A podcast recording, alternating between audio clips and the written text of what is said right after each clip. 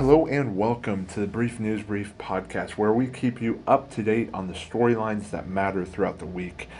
I'm your host, Isaac Lopez, and this show is presented by the Life Given Radio. We've got a really jam packed show today to get to with so many headlines that we are pulling from uh, our briefings throughout the week. So uh, at this point, you might have seen the Friday morning briefing we put out October 1. Um, we also put out two other newsletters Monday and Wednesday, and you can find that on the Life Given Network, the uh, blog site. And that's where you can stay up to date on even more storylines and more stories that matter as we help you weed through the clutter of the age of information. So, uh, continue to use that as a tool. Uh, if you enjoy this show or any of the shows that TLG Radio has to offer, please share this show with uh, your friends, with your family. Uh, we really do want to grow this show and grow this uh, uh consortium of podcasts. Uh, and and you all are the uh, ways that we're going to be able to do that. So if you think that the quality is good enough, go ahead and share the show and share what you think. Let us know. Um, uh, let feel free to let us know as much as you want in uh, reviews of the show. And you can do that on Apple Podcast or join our, our Facebook group at the Life Given Radio Conversation on Facebook, obviously. So, here, as you can tell by the headlines, we're going to talk about three things parallel economies, life after America and Afghanistan, and National Coffee Day. And really, that's just a funny story I want to throw in here. We did report on this uh, two days ago. Today is now International Coffee Day. Uh, and I, I just had uh, an interaction with some of you who follow the briefing uh, that um, I just wanted to share with the rest of you if you did not see it on Facebook. So, uh, headline after headline came out this week discussing and reporting the the wedge that's been driven into the labor market and into the economy, which I think will uh, spring loose another economy, uh, another set of uh, just a completely different labor market than the one that we have right now. Potentially, I will I will uh, qualify that with potentially. I think that this is the fallout of that of this wedge. And and this is a topic that I've seen circulating the last few days and maybe in the last couple weeks. Um, but I wanted to use the evidence of headlines from a variety of different spheres and outlets, um, including Reuters, ESPN, New York Post, and The Blaze, um, Inside Higher Ed. All of these uh, outlets are starting to report on this wedge that's being driven into the labor market. And you might have guessed it at this point, and that is uh, vaccine mandates that companies are putting into effect. And whatever your stance is on the vaccine, uh, I just want to point out that this is a likely fallout of the vaccine mandates that your company might be putting in place, that your government, your local government might be putting in place. Um, and we're seeing different pushbacks and all of that. And we're actually, we actually reported on one of those pushbacks in I think Arkansas in the briefing for October 1st, um, which is which drops separately from this podcast. So keep all that in mind. This is not me trying to make a grandiose statement. This is just me trying to think ahead based off of the facts, based off of what is going on. So here are some of the headlines from the briefing that we covered throughout the week, but I just wanted to highlight for you.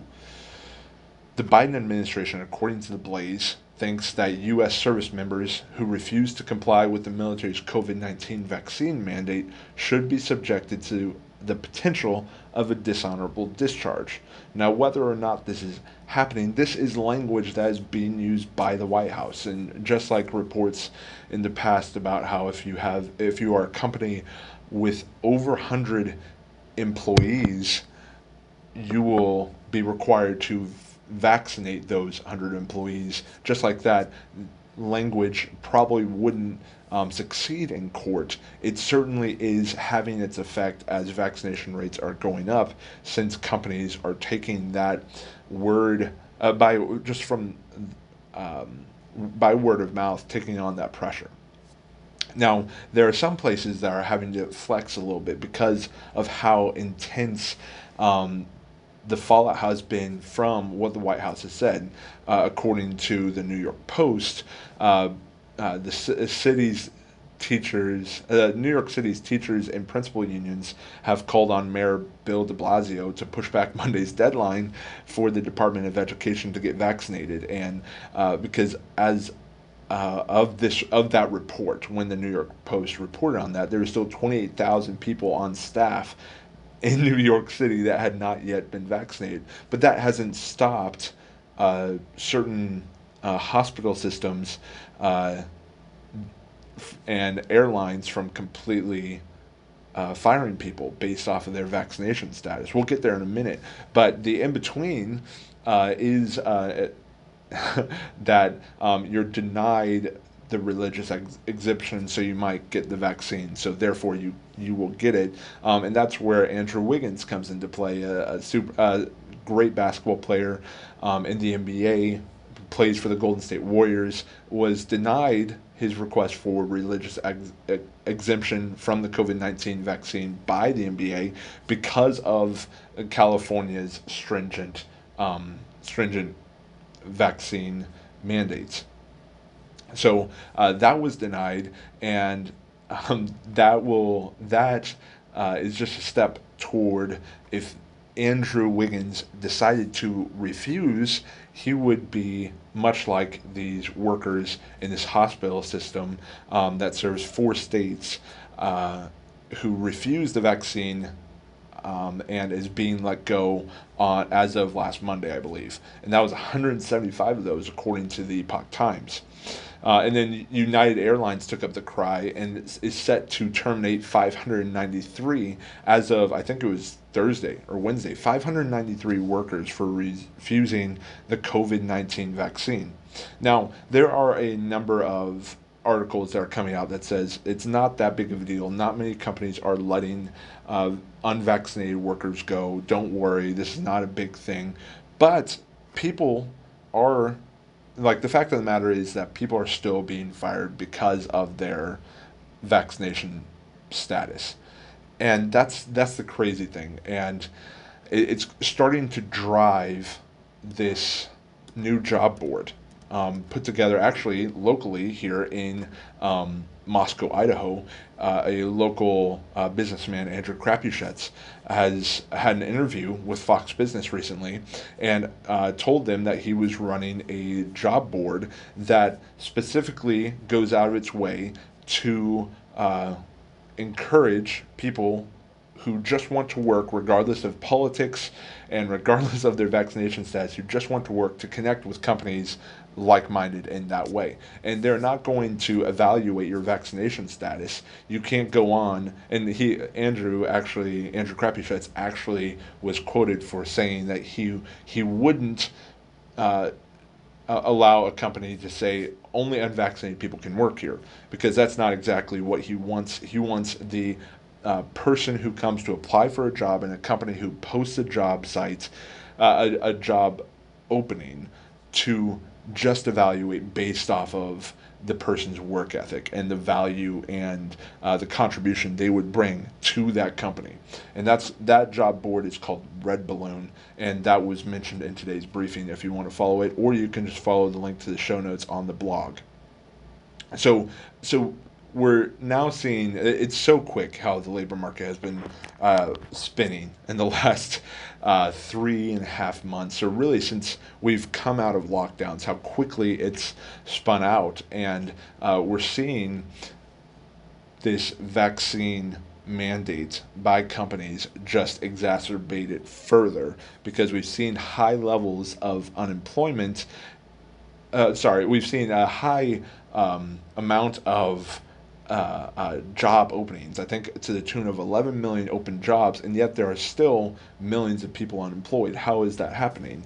And uh, while these big questions are being asked about our economy, you throw this uh, patty on the grill, if you will, uh, and it's getting severely burnt. And we'll see what the fallout is. Right? That's that is just. Um, just the state that we're living in. So be prepared for that um, and uh, continue to follow along the briefing to see the outcome of this storyline. Now, I, I, I, want to continue on to uh, a storyline that we've covered for, for a long time, and that is America and Afghanistan, or America's pullout of uh, Afghanistan. Now we're starting to see life after America in Afghanistan. And this is really just to uh, a comparison of the two cultures. And I, that was the thing that I wanted to drive home in previous uh, t- takes where I gave my own opinion um, that these two cultures are so distinct that it's so difficult to take America's government and America's way of doing things and uh, interject that and um, uh, overlay the Afghani way of doing things. And here's a couple headlines to back that up. From Inside Higher Ed, uh, the newly installed, and this is direct quote, the newly installed chancellor of Kabul University in Afghanistan announced Monday that women would be indefinitely banned from teaching at or attending the institution. And here's another one, straight from the Daily Beast. Hundreds of female Afghan judges have been forced into hiding as members of the Taliban and other convicted criminals seek revenge for being sent away to prison. Quote, I have received more than 20 threatening phone calls from former inmates who have now been released. One woman, identified only as Judge Sana, told the BBC, end quote. So here are two radically different societies and one of those things that are very different from each other is the treatment of women. And that's all I'm going to say on that. Let's close with this National Coffee Day. Um, uh, I uh, mentioned it in a briefing on Wednesday, which was the 29th of September. And then I posted about it Wednesday afternoon and then shared a post Thursday talking about here's some quick facts. You know, at Starbucks, it's their 50th anniversary. Uh, six out of 10 Americans drink coffee, or maybe a six out of 10 um, people worldwide. The other fact is that it's International Coffee Day, a lesser known holiday or holiday in air quotes. Um, but I posted that, and uh, a couple people posted, uh, commented back on that post saying, Man, I wish I had known. and um, here's my quick plug. If you, uh, in one of them, actually, before I get to the quick plug, was in line at Starbucks and uh, he he missed out on his free coffee by 24 hours or so. And here's my plug: if you listen to the Brief News Brief podcast, if you keep up with our uh, every other day briefing during the work week, you may just save money, or you may just get free coffees. How about that for a plug? Um, anyway, I'm going to close the show there. Let me know your thoughts. Reach out to me with a tip, with a thought on a story, whether you want to get on air and discuss it with me um, at the brief news brief at gmail.com. Um, until next Friday, remember who the real enemy is Ephesians 6.12. God bless, and I will speak with you next week.